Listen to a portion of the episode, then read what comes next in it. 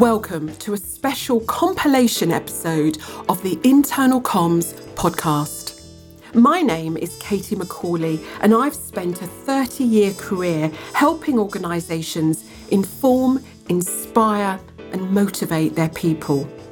Every fortnight, I interview a leading light from the world of leadership, communications, and engagement in a quest to find new, interesting ways to improve the way we communicate at work.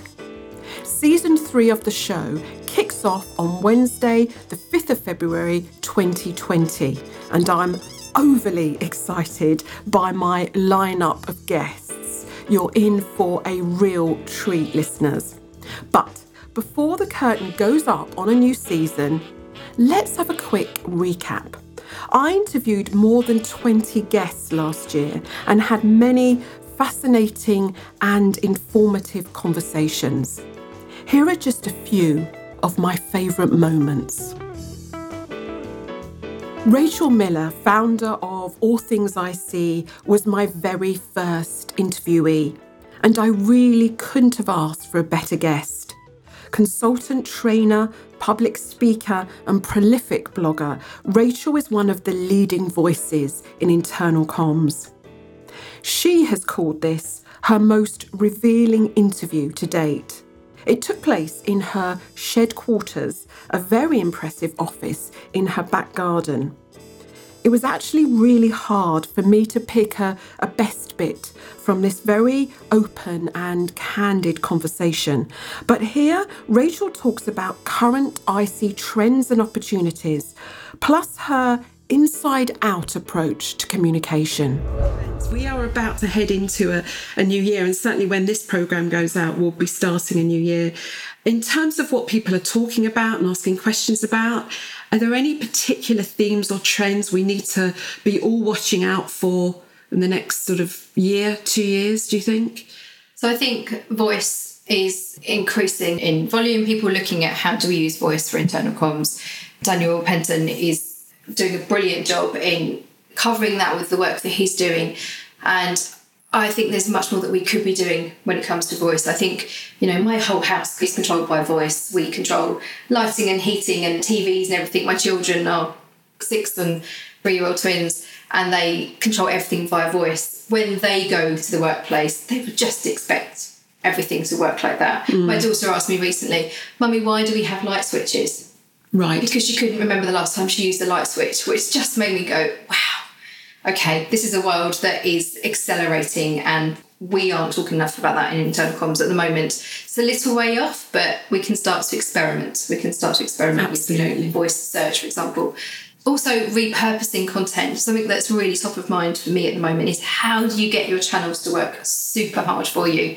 And for me, that's about taking a video, stripping out the audio, and using it as a podcast, for example. Yes we're not so good at that in internal comms. We think quite separately about our channels. We've got podcasts for this or a video for this or an intranet for that. And we don't often signpost between them. We don't make them work collectively well together. So when I'm analysing an organisation's internal comms, I'm looking for that. How are you making your channels work? For all of the time, money, and effort you invest in them, how are they working super hard for you? So key for me at the moment is thinking about repurposing internal content externally, external content internally.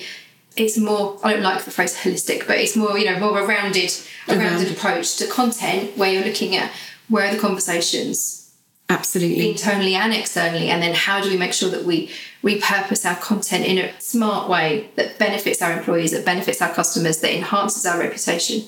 So that for me is something that's on my mind at the moment and i'm plotting plotting blog posts on Yes, I totally agree with you. I'm fascinated by where voice is going to take us. I don't think it's going to be that long before some employees wake up in the morning and say, Alexa, play me my team brief.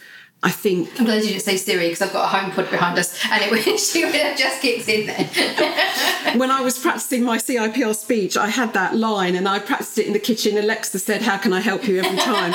so, yeah, I know what you mean. I think internal comms is being taken out of the workplace in that respect. Mm-hmm. And I think we've got to get with the program. I also agree with you that we need to think of content much more as assets. Yeah. And you know, when we go out and we find that story, we're not finding it in a kind of analog way, either it's just pictures or it's just text, it's video, it's audio, it's a picture gallery. Mm. Maybe it becomes an animation of some kind, maybe it's an infographic that ends up moving. I mean, yeah. there's so many different ways. Yeah we work hard to get that content and if we invested all that time in it then how do we use it best i think yeah. it's really really important. i think it's not about repeating the same information across multiple channels because then the quality goes down to be having that intention behind each one of what they're there to do what's the purpose but just spotting opportunities to see spotting opportunities to normally reach people who wouldn't have seen a town hall in person but how can you strip out the audio that they can then have it as an audio file, for example? You know, could that work? Just about thinking differently about your content and not such pigeonholed for each individual channel that you have. So I'm excited to see what happens with that. I'm excited to see what the possibilities could be. It's doing what we've always done, but doing it smarter. Yes, absolutely. I've heard you speak about this inside out approach to communication, and you talk about it very eloquently from your own personal perspective that the future and your career has been based on your values and what's important to you. And that's the starting point. And in many ways, an organisation needs to start there. What's our purpose? What do we believe mm-hmm. in? What makes us special and unique? Yeah. And then from that, then you get your narrative and you get the rest of your content. Does that suggest to you that this line between internal and external is going to continually blur? And we're going to be putting a lot more content that originated internally, maybe originated for employees, but we're going to be sharing that more widely? I hope so.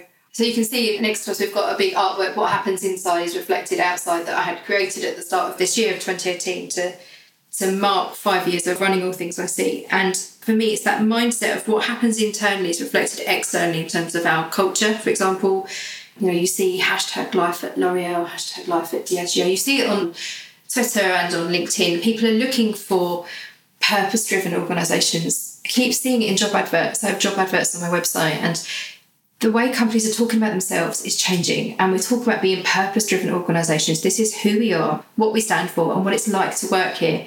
For me what good looks like is if your employees are saying that. That's far more palpable far more powerful because that honest integrity around this is who we are and what we do not what our careers site says and then you contrast it with glassdoor and it's like two different organizations. Yeah. where there's congruence with our culture and the way that we communicate it just seeps out. Who doesn't want to be part of an organisation like that? The role then for internal and external comms is to gather those stories and draw together that melting pot of who we are, what we do, why we're here. Yes, it's about being purpose driven and having the right people in the right roles, you know, doing the right jobs. But more than that is this is the difference that we're making in the world. When your employees are saying that, it's far more powerful than a billboard, you know, a company saying we want to queue more patients, sell more widgets, transport more people. If you get your employees to say that, but genuinely saying it, not just having technology where you have pre-written tweets that everybody writes. That's not it. I see that mm. so much, and you just think you're nearly there, yes. but you're not. Absolutely. The fact that it's prescriptive, and the fact it's this is what we think you should say about our organisation. That very intentional, very manipulative almost mindset of this is what good looks like, rather than asking employees, what does it mean to you yes. to be here? Absolutely. Then you get that richness, that variety, and that honesty around this is what it means for me to work in this organisation. I'd far rather work with those sorts of people. I'd far rather, you know, if I was an employee looking to go somewhere, I'd much rather apply to a company where I can see genuinely, but also warts and all. It's not all shiny and perfect and brilliant. When you have that language that says, actually, this didn't work so well, so we're doing this instead. Or we made a mistake here, hold our hands up, we made a mistake. So this is how our people are fixing it. You know, just that honest conversation. That's just so powerful. Who doesn't want to work for an organisation like that? I certainly would. I think you're right, but I think it requires quite a lot of bravery on behalf of the organisation to reflect the genuine concerns, language, tone of voice mm. on the front line of our organisations. I just had that conversation at a head office and inside a very large organisation yesterday, and a very bright client said, and we must allow the irreverence of the employees to shine through. So you're absolutely right. When they're joking, when it's gone wrong, when they've got a complaint, mm. because I think employees, because they see under the hood of our organisations every day, they can spot propaganda and manipulation a mile away. Gosh, yeah. yeah. You can market to consumers in a way you just can't market to employees. They know exactly what's going on. Yeah. So I think you're absolutely right, but you need to be brave enough to allow people to speak their minds to a degree, don't you? Oh, Ultimately, if you don't do it, they're doing it anyway. They'll be putting on their own personal Facebook or Twitter or Glassdoor or I think that's one of the biggest shifts that we've had in organisational communication is you can't control what people say, but you can control how you react and how you respond. And I think when you're thinking about giving permission to employees to talk about the organisation, it's been a bit of a minefield. You know, one of the very first things I did the first year of my business was writing so many social media policies, and lots of them wanted to do a thou shalt not. You know, yes, that you must say that your views are your own on Twitter, and you must say, which holds no water. You know, it was very prescriptive. Whereas for me, I like to think of about social media, particularly of you give flexibility within boundaries. So right. here are the boundaries, but be yourself within those boundaries. Yeah, so you're trusting. Yeah. My husband is an IT consultant, and I borrow a quote from him constantly. So it's a John's quote. You need to trust people to do the right thing, then assume they'll do the wrong thing. Yes. And if you think about that from an organisational communication context and from being, you know, now we talk about having ambassadors and advocates and internal influencers who are trying to influence people externally, all of that whole mindset It's about trust. Yes, absolutely. Trusting your people to say what's and all what's going on, but having that bravery and being bold in your organisation to listen, take it seriously, and act on it. Don't just say, "Well, it's all right. It's on Twitter and they've got hundred followers, so it's fine." Yes. No. yeah. bring it in, you know, bring the conversations in and talk about it, examine it internally and why you're disappointed with it or what it's brought up. It requires more work, but all that graft is worth doing because you're having that honest conversation inside your organisation to then reflect outside the reality of what it's like to work for you, warts and all. There are four and a half thousand people working in the UK Government Communications Service across hundreds of different organisations. For those of them working in internal comms, Russell Grossman is their head of profession, responsible for strategic recruitment and career progression. I was keen to hear how far Russell thinks IC has progressed as a profession during his 30 year career. You said that initially the support of this profession was set up because IC was a little bit of the poor relation. Do you see that changing? It's changed. It's changed. It's yeah. changed. I wouldn't say that every single organisation across government that problem's gone away, but certainly in the main department, internal communications is regarded as an equal. And I think that has partly been the way in which we have demonstrated in the profession, exactly as we've been talking, that we are as passionate and as professional about all the tools that you need in communication as anybody else, actually.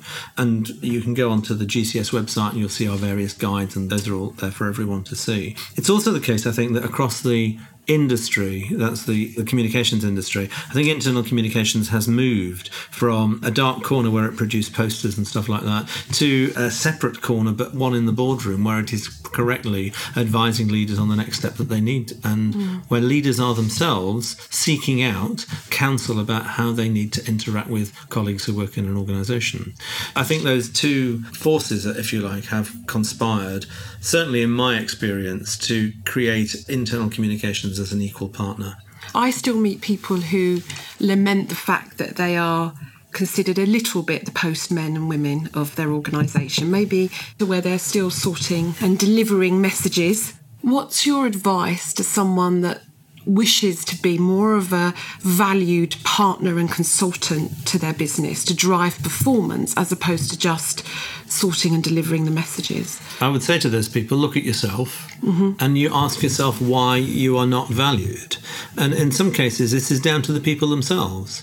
And it's certainly true that there are some practitioners in internal communications who actually are very happy to be the postmen and women and are not of the sort that would wish to be counselling senior leaders mm. or would wish to be pushing themselves outside a comfort zone. Mm. And I see too many people like that, to be honest. So I would say first look at yourself and examine yourself. And instead of moaning, consider how you are going to build your own capability up. How are you building your networks? Are you as interested in the external environment of this organisation as you are in the internal environment? Do you know what your middle managers are worried about today? Are you able to have the capability to push back to, let's say, for example, an HR manager who says, Could you produce this poster? and ask, Why do you want to produce that poster? What is it that you're trying to achieve?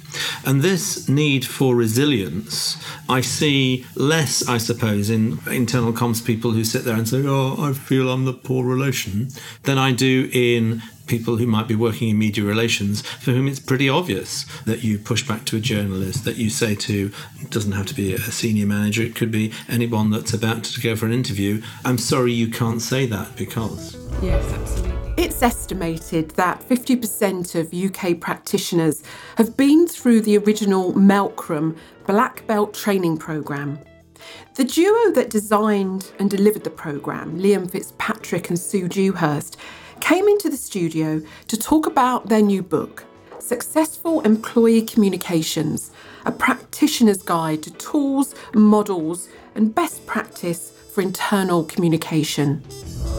I think it's never been more important than now. Yeah. yeah. I mean, the brilliant Bill Quirke once said, and I've always remembered it, he said, people are suffering from information overload and meaning underload. Ah. Yeah. Bill said a lot of the classic things that are still so valid today. And I think one think day I'll get him on the podcast. Really is.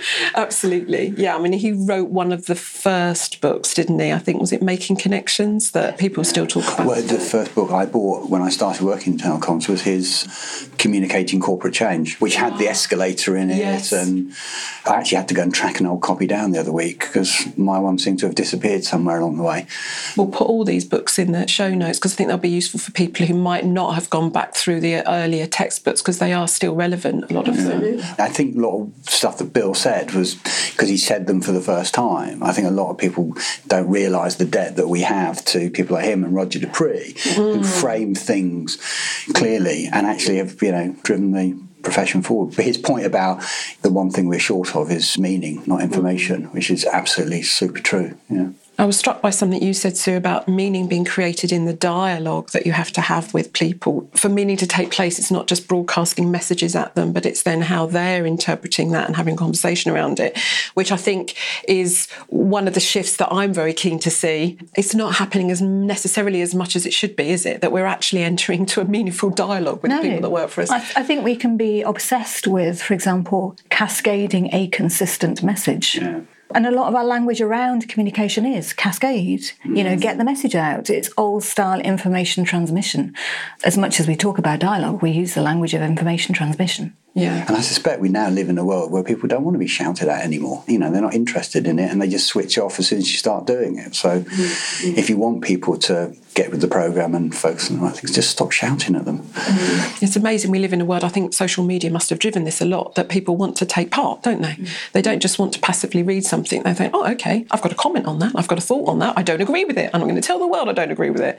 And then a dialogue starts off almost sort of organically, I guess. And you're absolutely right. And even if they don't actually express a point of view, they'd like to believe that if they had one, they'd be listened to. Yes. Uh, a lot of the old ways of communicating basically have been on the premise that we'll have questions, but the questions are only to help you understand. They're not to actually help us debate or formulate policy or whatever. And that's. Mm. Um, mm. Yeah, I think people in the workplace now actually kind of expect to be part of the conversation and part of the plan. You know? Yes, absolutely, absolutely. It's even, to be honest, it's changed the way that I've think about comms planning even recently. Really? Yeah, because I've always said, well, you know, you have the conversation with the business to understand the issue and you set your objectives and then, you know, you think about how you're going to get it across to your audience. Whereas I've now changed the order and said, well, you know, first stage is you explore the issue, you explore it from the business perspective and you explore it from the other perspective because who says the business knows right? Yes. You know, it's just one perspective. Yes. I think it's taken me a while to to mm. learn that actually. Yes. In fact, I just had a conversation exactly that with a multinational company conference call very early this morning where they were saying, we've got a set of values, we've got a purpose, we've got a set of behaviours, and how do we get that across to the organisation? I was thinking, okay, So, what might any of those mean to your audience before we start planning how to do it exactly? Yeah. And let's find out what's in their minds and how that might be meaningful to them and what they're looking for, I guess, from all those things. Yeah, and the idea of branding anybody that might speak up against change and being resistant. You know, what if the opinion they've got is actually helpful? What if yes. the organisation is about to do something damaging yes. and that is not a lone voice being difficult? It's somebody that if you listened, they could help you stop tripping up, you know, because they're closer to the customer than the person planning that change. Mike Klein is a writer and internal communicator based in the Netherlands with corporate comms experience in Belgium, Denmark, Germany, Great Britain, and the US. Mike is not someone who holds safe, conventional views. At one point in my interview with him, he explains why IC is actually like Kentucky Fried Chicken. And believe me, it's a pretty convincing argument. But in this clip, Mike is outlining a really inspiring, bold ambition for us IC professionals. I mean, I think your your thesis basically is that one of the jobs we have to do as internal communicators at the moment is change the perception. I, I, read a line of yours where you said, We don't edit copy. We should be seen as editing organisations. It's a fundamentally more strategic and business driven role, isn't it? Yeah, it's also a far more ambitious role. And it requires, and this is not just a changing the terms thing, this is an internal comms thing. It requires the communications professional to see beyond their laptop and see beyond the submission of their work and the ticking of the box as the outcome of what they're doing. I mean, if you are ghostwriting words for a leader, what that leader is going to say and turn into reality, the reality in turn changes the way the organization operates. You're not editing this copy, you are editing the organization. Absolutely. And leaders increasingly expect us not to produce what we think they'll approve. They're expecting us to say, what would we do if we were in their position? Yes, it does demand a different kind of relationship with senior stakeholders, doesn't it? One that's more based on you know, challenge potentially asking the slightly awkward question. It's much less of a kind of command control relationship where you're given instructions yes. and off you go. Too many communicators are overly deferential to leadership. Mm, mm. And it's it's funny that I'm kind of getting into this now because you know, I'm 54. I went to London Business School one of my classmates, Tarek Robbiati, is the CFO of Hewlett Packard Enterprise. So it's like my peers and friends are people operating at this level now. Yes. And so that's given me both more empathy for where they're at, but also more inspiration to say, Mike, you've got to step up. I wonder how communicators can develop that confidence to challenge because it must be very difficult early in your career when you just want your leader to pat you on the back and say you've done a good job. It must be quite difficult. I mean, did you learn that over time? Is that just something that comes with experience?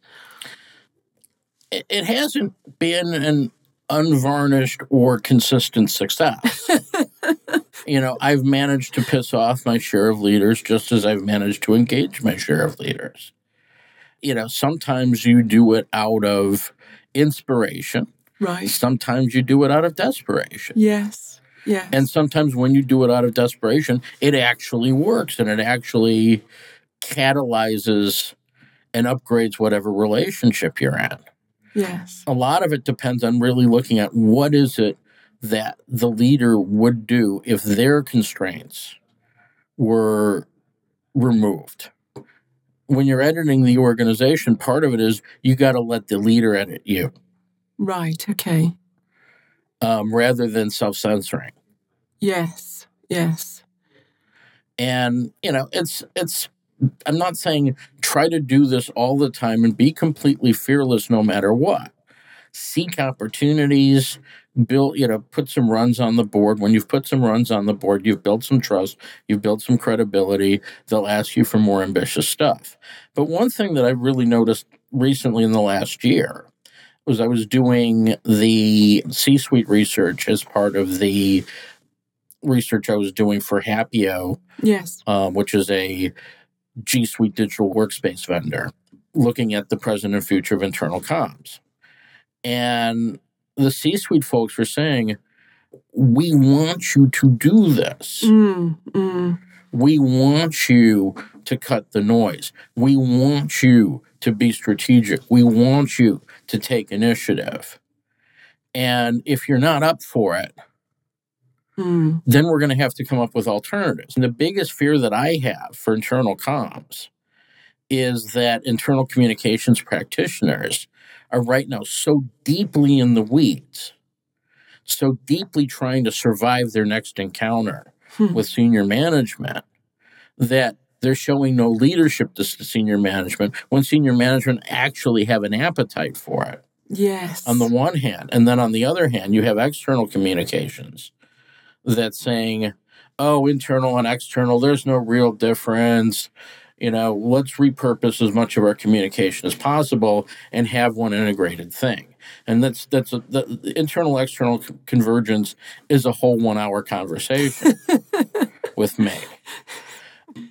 But the main thing is that we have a window where, on the one hand, senior management is showing more appetite for what we can do, but that we're under increasing competitive resource and confidence pressures to be able to deliver it before that window shuts. For the last episode of season two, I travelled to Bath in the UK to interview two speakers at the Institute of Internal Communications annual conference Martin Fitzpatrick and Matt Batten. Both are in house practitioners working at the sharp end of internal comms. Here, Martin talks about designing channels and content for a truly diverse retail workforce. Listen out for his answer to whether there's a magic wand to making Yammer a truly effective channel across your organisation. because actually what's important is, is uh, having a workforce that matches the demographics of the communities in which you work. So within the wider UK, not everybody is under 25, not everybody is over 50, not everybody is male nor female, nor are they black, white, Asian, or any other ethnic background. You know, we are a broad, diverse, rich country. And so, why wouldn't we want our employee base to be the same? You know, that richness that you get from true diversity brings better performance. The Macclesfield store was an extreme kind of experiment to see what you could do, but what that led to was decades of heritage within B&Q, of being inclusive, of creating an environment where whether you're older or younger, whether you're a working parent, whether you're coming back to work, whether you have mobility challenges or any other challenge, we can create an environment where you can be successful with us. In turn, that's made us the most successful home improvement retailer in the UK. Fantastic. Have you had to adapt your internal communications approach for older workers as you've got more used to their mindset, etc., their needs, their preferences? Uh, yes and no. Yes and no. So um, that's a great answer, uh, a very political answer. No, in the fact that what matters to your people, if you're a values driven organisation and it's true to you, it will matter to everybody, whether they've been in the business for five minutes or 50 years, whether they are 50 or 25. What matters will matter to everyone. What we have had to think more closely about is the accessibility of our communications. Right. And so, you know, that's things like could you access our content on a screen reader if you had you know vision impairment does it work does it work well? Is it accessible? We subtitle all of our videos. We are very careful about the language that we use so it's inclusive. So a good example is when we start to talk recently about the apprenticeships levy, which is something that's big on most big businesses' uh, agenda at the minute. We were very careful that language didn't make it seem like this was a thing for young workers. Apprentices are not designed for people who are 21 to 25, although that seems to be how most businesses pitch them. We have 45 of our people who are over 50 doing, you know, one to two year apprenticeships right now to further progress their career and build their skill set. Mm. The only way we can drive that is if we're very careful about the language you use and we're inclusive and we're trying to avoid as much as possible some of that unconscious bias around the subjects. So you would dispel some of the myths that we have about older workers that they're very late adopters of technology, mm. that they're just in it for the pin money, that yeah. they're not interested in learning new skills. That's yeah. not your experience. Not at all. And in real life, you know, we've got lots of examples where that is just you know, fundamentally not true. Um, there's a whole bunch of stuff. You know, there's things like I've heard businesses say, oh, well, we try to introduce Yammer, but our workforce is older. Like I've spoken to colleagues at conferences, oh, we, we, would probably do something like Yammer, but we've got an older workforce and they're quite dispersed. They probably wouldn't use social. Mean, my mum uses social media, my gran uses social media. Mm. You know, my phone will ping at like midnight and my mum will send me some really weird meme that I'm not sure she actually really understands the meaning of. but, but nonetheless, you know, she uses it regularly. It's a communication method I use to stay in touch with family members, you know, all over the country.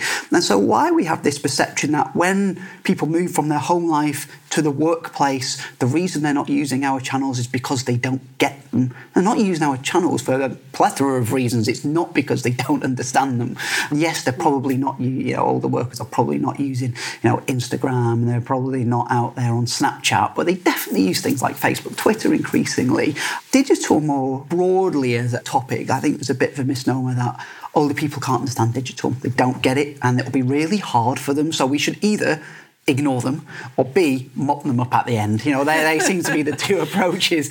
But I mean, if you think about it logically, what nonsense. Most of these workers went through the most significant shift uh, since the Industrial Revolution, the introduction of IT into the workplace from paper based to electronic based. They lived that entire journey. They have done more digital change in their careers than most of us will probably ever do again. The only more disruptive technology will probably be AI into the workplace. And so to say that they don't get digital is nonsense. They do, they get it, they've lived it, they've been through it. Now, some of that might have been painful. You might have to do some work to say this could be better or easier, but they do get it more broadly, most organisations seem to want to launch digital advocacy programs, which I totally support. Advocacy programs are a great way to mobilise a workforce.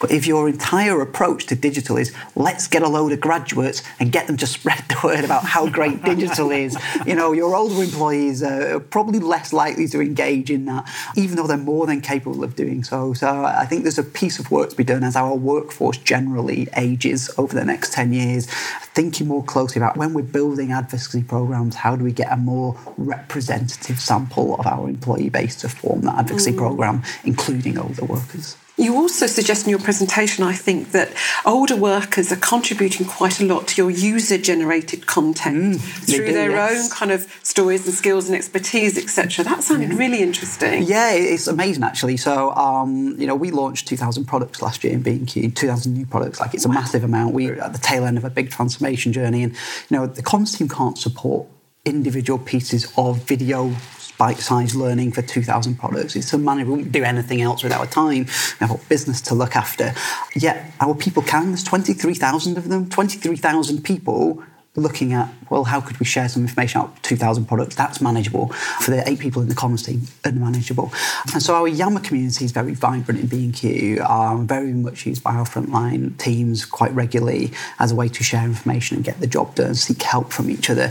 And just quite organically, we started to find as new products were introduced, people within the stores just taking selfie videos on their phone saying, hey, here's a new range. Because we don't roll them out to all stores all at once, we'll take a phase approach to roll sets of products through the estate. Stores will be like, oh my God, we got this product first for a change. So I'm going to do this piece of video that says, here's this new product, here's what it looks like, look how it looks on the shelves, customers are loving it, here's how you use it, which is awesome.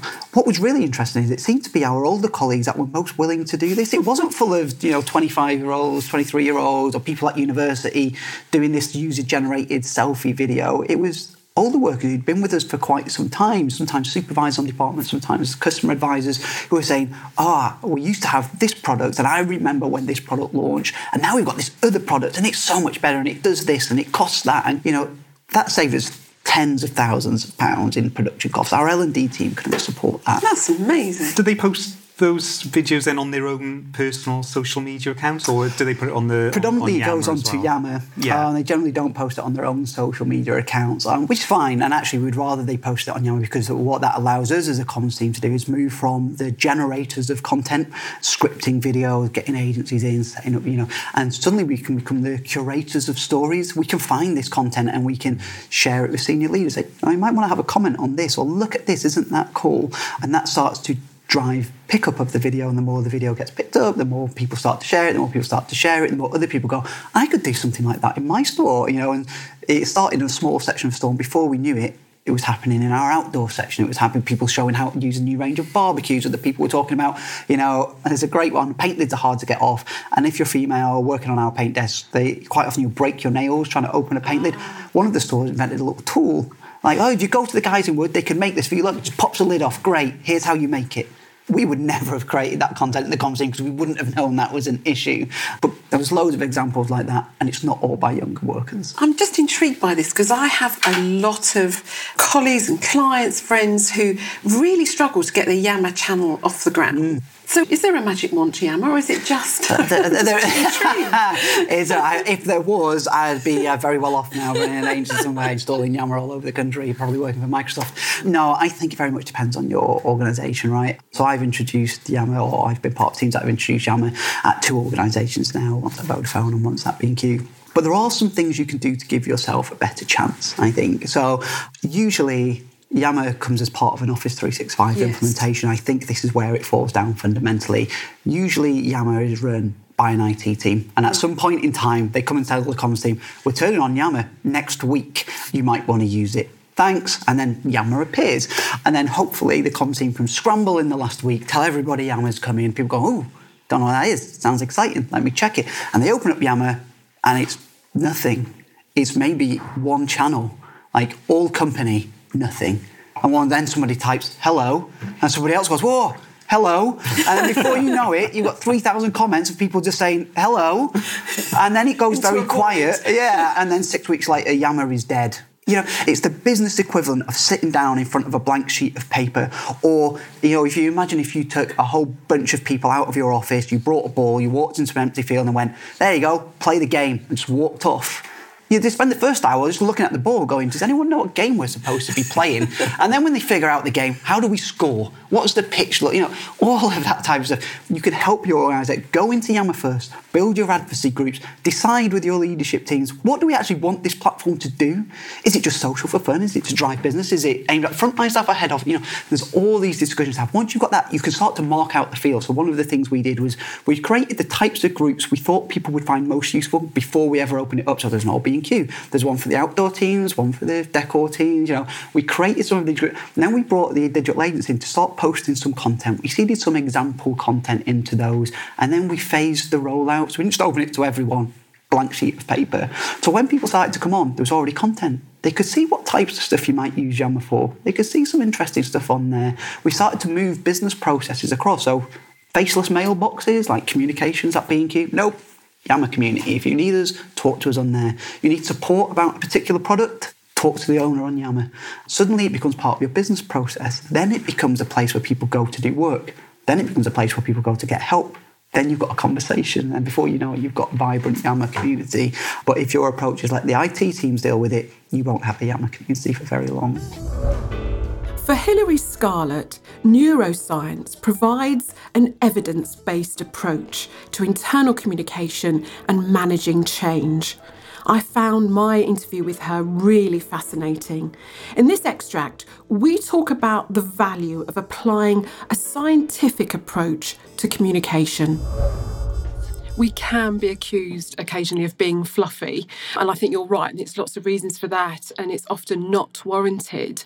But I think reading your book, there were so many moments where I went, aha, that's why that happens. You know it happens, but now we know why. It's the way people's brains are responding to the messages that they're receiving and how they're feeling. Incredible, incredible. Yeah, and I think, and you're absolutely right. I think that's really useful because I think for a lot of it, it gives that kind of explanation to why that thing is going, why we've responded in a certain way. And I know leaders have certainly said to me when I've run sessions with them, now that I know why, I'm much more likely to stick to doing whatever it is I need to do because I know if I do X or Y or I don't listen to people or I don't talk to people, you know, I know what that's going to do to their brain in terms of performance. So I think it helps the yeah the the, the good behaviours to stick in that way. And I think the other part about it, as you say, I think I know when I was doing my original neuroscience studies, it is that sense of oh I felt that way, oh that's happened to me, and I think there's something really reassuring about it's not just me. That's how our brains are set up. They yes. are brilliant things, but they respond in certain ways to certain things. They have certain limitations. And I just think it's incredibly useful to have that knowledge and work with that knowledge. Yeah, absolutely. Rather than in ignorance of it, yeah. So let's share some of that mm. knowledge with, with the listeners now. So, one of the things very early on in your book you say is that our brains are hopeless prediction machines. That phrase really sort of resonated with me, but I wonder if you can explain what you mean by that and how this might influence the way we respond as individuals to change. Yeah. I think one thing that's very, really useful, again, I found very useful that this, this idea that in a way our brains have not changed that much since we were out on the savannah. And although we might be working in a very sophisticated workspace, actually our brains, it's almost as if, as if, they think they are still out on the savannah. And I think that's a really useful thought to keep in our heads. So, out on the savannah, it would be incredibly helpful for our brains to be able to predict what might be coming up.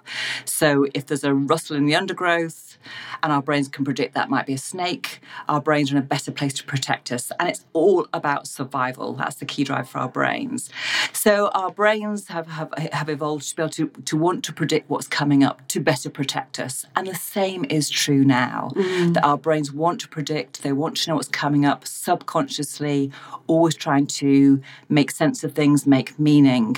And I think, again, it's a really useful thing to be aware of in the organization, not least when we're going through change, because what does change mean for most people? I don't know what's coming up, I can't predict. Our brains, on the whole, do not like that. They kind of crave certainty mm. because they feel if they've got that, they can protect us. So I think, again, it's one of those areas where if we know that and if people are finding change hard, I think we have to be empathetic because our brains don't like uncertainty. Mm. They want to be able to predict, they want to make meaning. Mm, mm. And we're driven to make that meaning. But you also say in the book, actually, we are, it is better to tell us a sort of an uncomfortable truth very early on than put us in limbo and have us waiting to find out what might be happening. So actually, give bad news up front, and that's much that's much a, be- a better thing to do. Then people can start to plan. Can, can deal with it. Yeah, there's, there's, lots of research from the world of neuroscience and psychology about um, yeah, it, it's the not knowing, it's being in limbo that, that that's so difficult. And one of the extreme examples of that um, is um, children who've got a parent who's got Huntington's disease, which is a really nasty neurological disease. Um, if you get it, um, your life will be shortened, um, and when you're in your 30s and should be in your prime, physically, mentally mentally you'll be declining. Nothing stops it at the moment, nothing alleviates it. So if and if you've got a parent with Huntington's disease, you've got a 50% chance you've got the gene. And research was done amongst children, they were about 18, 19, 20, that kind of age group. And those children who took the test and proved positive they will develop Huntington's disease after the initial shock were happier than the children who chose not, not to take the test.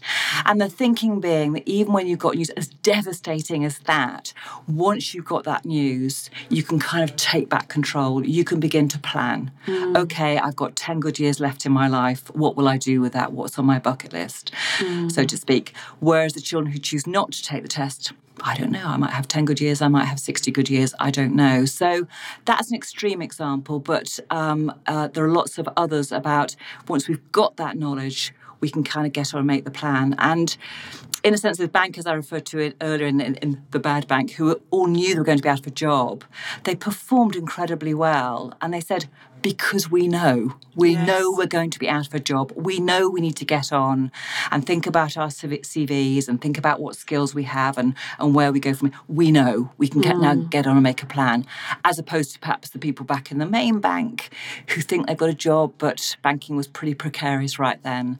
Mm. So I think there are lots of examples that once we've got that bad news, on the whole, after the initial shock, we, we can kind of take back control and yeah. plan. You you say employees are more supportive of change when they're allowed to come to their own conclusions in their own time. So people need to have their own moments of insight. Mm. And I thought, wow, how interesting is that? Because how many times have I sat in a room? I've either been the leader or I've been with a leader, and you said, right now I've told them why aren't they getting with the program? Yes. They're not getting in the program because they need to assimilate that yes. assimilate that information. Yeah, no, absolutely. And I think, as you're right, so many change programs I've seen it. Leaders will go into darkened rooms with strategy consultants, emerge with a plan that might be brilliant, but actually they go into broadcast mode, and as you say, wonder why employees sit and go. Oh, don't want to do it, dig, dig my heels in. And yeah, all the research from neuroscience shows how incredibly powerful it is to give people a chance to reach their own insights, to reach their own conclusions. Partly because choice is hugely important to the human brain. And if I feel I've kind of chosen it, so to speak, I'm likely to be much more committed to it than if I've been told by a leader this is the right course of action this is good for stakeholders, this is what you're going to do. And I think it's part of the reason also why things like coaching are coming much more to the fore in many organisations. Because coaching, again, is all about enabling people to reach their own insights, set their own goals, reach their own conclusions. And that makes a big difference to our brains to the extent that we actually process goals that we have chosen, we process in a different part of the brain from goals that we have been given wow. by other people. So they're that different to us. It kind of, it's my goal, it's mine, I've chosen it, I'll do it, I'm committed to it. So it feels very different to the brain as opposed to something I am told to go away and do but that's mass, that has massive implications for even performance reviews. Yes, because enabling people to say, "No, I'm going to ask you what objectives you want to set for yourself. Yes, well, they'll be more powerful. Yeah, yeah, absolutely. And and I know performance management is a, is a thorny area, but absolutely, I think the more again, the more control you can give to employees, perhaps about where they have the appraisal, when they have it, again, giving them a bit of a control. But absolutely, if you can get employees who seek feedback when they're ready for it, you know, when, that they can ask the questions, they can set their own goals, it makes a big a big difference to them. If I feel I set that goal, it's mine, I'm going to go for it, as opposed to say it's something I've just been told to do, mm. um, which yeah. Mm which I'm not so keen on. Yeah. You make a point, and I and I, I think we have to bring it out because I've seen it happen so many times, and I'm sure listeners will be nodding along. Before the big announcement, employees see leaders in darkened rooms. Maybe they go on off-site away days, but they're locked in a room.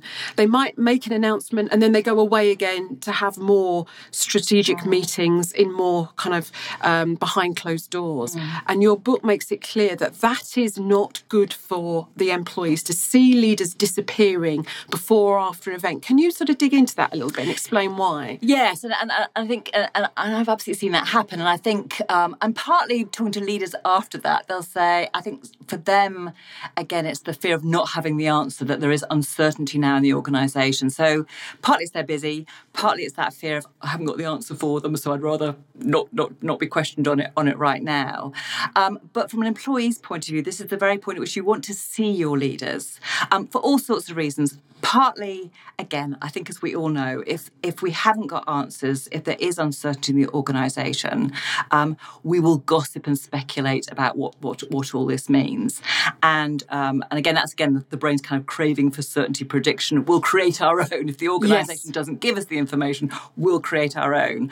On the whole, because our brains are more interested in in threats in many ways because they're more important in terms of survival. Our speculation and gossip tends to be negative. It's yes. never about how wonderful it's all going to be around. It's also about, oh, what does this mean in terms of jobs going or whatever.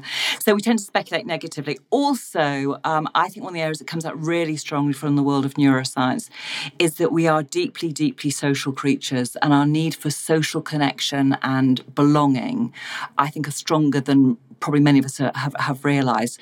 So that's the very point at which you, you feel you want to be connected to other people. You want to see that leader. And um, I think it's really important, even if you can't give people certainty right now, you can at least give them that sense of, I'm still on your side, I'm still your leader, I'm still your manager, you still belong to the team. Mm. And that becomes really important. Again, example, going back to the banking crisis, again, example of, of uh, two banks I knew of, and their chief execs responded in very different ways. That one, I guess there was so much uncertainty and turmoil during that banking crisis, but one chief exec said, well, I'll just get out there and have town hall meetings or meetings and kind of talk to the to the employees to people about what we think might happen what we can do. By contrast, in another bank, um, the chief executive just kind of disappeared and didn't want to say anything because he feared that whatever he said would get into the media things were changing so quickly. What he said might be proved wrong the very next day or mm. next hmm. week. So he preferred just to say nothing. And talking to the two communication teams, what a difference it made. That chief exec that was getting out there in amongst the people, mm. kind of saying, I don't know either, but let's talk about what we can do or what we do know or don't know. People really responded much better to that than to the chief exec that just kind of just disappeared. And, and people felt not only in a huge amount of turmoil, but also kind of abandoned by their leader at that point. Yes, yes. I mean, your your book has a whole section on the communicate now or later dilemma. Yeah, and it? it is a dilemma, and it and I, and I, and there is no perfect answer to that because if you go early, you might be wrong. You might need to retract, and I, and that's not perfect. So there is no perfect solution, unfortunately. But on the whole, from a neuroscience point of view, yeah, the tendency would communicate earlier because if you don't people speculate, people gossip, and they will waste a huge amount of energy doing that, actually. Mm, so mm. it's actually not good for performance either. I really love it when I get a genuine aha moment during an interview. You'll hear one of those light bulb moments during this exchange with Dr. Kevin Ruck, one of the few people in the world to hold a PhD in internal communication and employee engagement. In this clip, we get into the role of senior, middle, and line managers in the communication process. I just want to pick up on one thing you said there because you made the point that actually senior leader communication has a big impact on making me feel a certain way. That seems to slightly contradict a book that came out 30 years ago by Larkin and Larkin that said forget about everything. The only thing that really matters is line manager communication. Now, I've always wondered about that book, that it might have been right back then.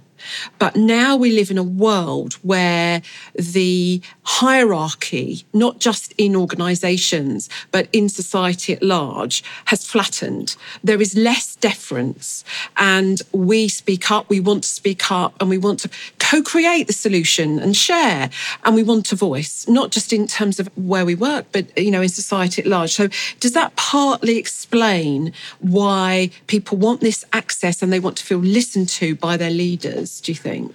I remember that book, the Larkin and Larkin book. And, you know, I remember it spawned a whole cascade briefing process. And I was guilty, hands up. You know, I produced many cascade team briefings, you know, in my time at BT.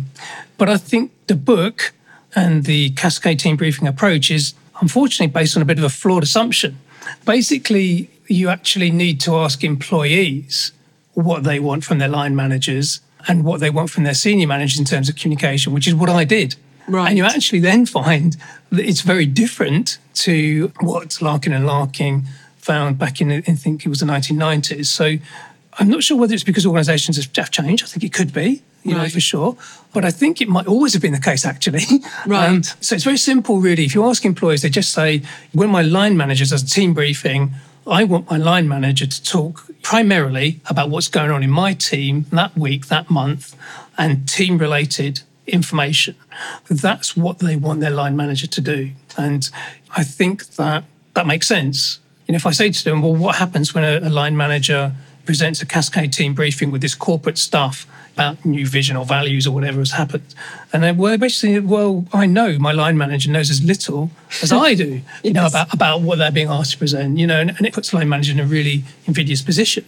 And no wonder they don't deliver it very well because they're not comfortable or knowledgeable about what they're being asked to present. I saw some research recently where internal communication people think line managers are the biggest problem or challenge in successful internal communication practice. And I don't know why they say that, but I think it could be because there's this impression that line managers are not very good communicators, whatever we might mean by good communicator. I think they may think that they're not very good at standing up and doing PowerPoint presentations in a very persuasive way. But if you ask employees, they don't want their line manager to stand up and do a persuasive presentation with PowerPoint in their team meetings. Wow. You know, so why is Why that? Why would we ask them to do Well, that? Of course, it does really make you think this. It does really make you think. That really does. And also, okay, so there's a little bit of a light bulb moment in my head just gone off. So are we actually asking line managers sometimes, are we abdicating responsibility? Are middle managers and senior managers abdicating responsibility and saying, no, I'm going to give you the debt, I'm going to give you the cascade materials off your trot. You really should be able to do the jazz hands on this. And we know that they weren't employed and promoted to be line managers because of the jazz hands. they were very good at the task. And so, hence, they're managing the task. So now we really need to ask middle managers, senior managers, CEOs, senior leadership teams to step a little bit into the limelight. Yeah, Yeah, and I think yeah. we do. And the evidence goes back to my research findings, which shows that if you increase satisfaction with senior manager communication, it's going to have a stronger impact on engagement than if you increase satisfaction with line manager communication. So employees say that if there's something important going on about the organization, whether it be an update on progress, whether it be some changes that are foreseen, whatever the bigger sort of corporate story might be that's going on, they want senior managers to talk to them about that, not their line manager. Mm. You know, and it's understandable because they want to be able to look the senior manager in the eye and say, "Can I trust this person in terms of what they're telling me?" And the other myth that's out there is, you know, comes up sometimes is that employees don't really want to know about this big corporate stuff. They just want to come in and do their job nine to five and go home and, and so on and so forth. Well, the employees I interviewed, they may have been an exception, but all of them said they were very interested, really interested. And when I asked them in a survey, 2,066 employees surveyed as well, interest in knowing what's going on at the bigger corporate, they wouldn't call it a corporate level, but a bigger planning mm. level about the organisation was really high. It's the highest topic rated in my survey. So this is a myth we need to bust. And if we need to keep employees informed about what's going on at that level, then we need to ensure that senior managers are out and about, visible and doing that explanation. And this is another thing that comes. It's not about senior managers being again. We're expecting a lot from senior managers sometimes. And one director I used to work for says, you know, it's not about being a game show host on speed. Senior managers are not meant to be professional communicators in that kind of way. And this is true. Employers again, and I'm talking about when I asked them about senior manager communication, they just want them to be themselves. Yes. Just be human, just tell it as it is, be authentic, be truthful, and you know, explain things. And if you don't know the answer to a question, you know, we accept that you can say you don't know and all this kind of stuff. But you, you've raised a point there about middle managers, which which I Okay. want, which if we've got time, I think middle managers is the big untapped area of internal communication, and I do think that we as an internal comms people should bring middle managers into the process much more. And what I mean here is that we should coach, guide them, help them. And their middle management role is to support line managers because there are times when line managers are doing team briefings where they could make good, strong connections between teamwork and bigger corporate objectives. And employees do want to know how their work is linked to bigger objectives. And line managers could make that connection not in a forced way through a cascade team briefing, but through a natural understanding of how work does link. And it's the middle manager who's best placed to help the line manager understand some of the corporate stuff and to be able to make those connections. So I think, perfect sense. yeah. So that brings this special compilation episode to a close. If you like what you've heard, please click subscribe today. That way you won't miss another episode, like the one coming up with Mr. ICology himself, Chuck Gose, IABC fellow Priya Bates, and the FBI hostage negotiator Chris Voss. We are in for a great year. So, lovely listeners, until we meet again, remember it's what's inside that counts.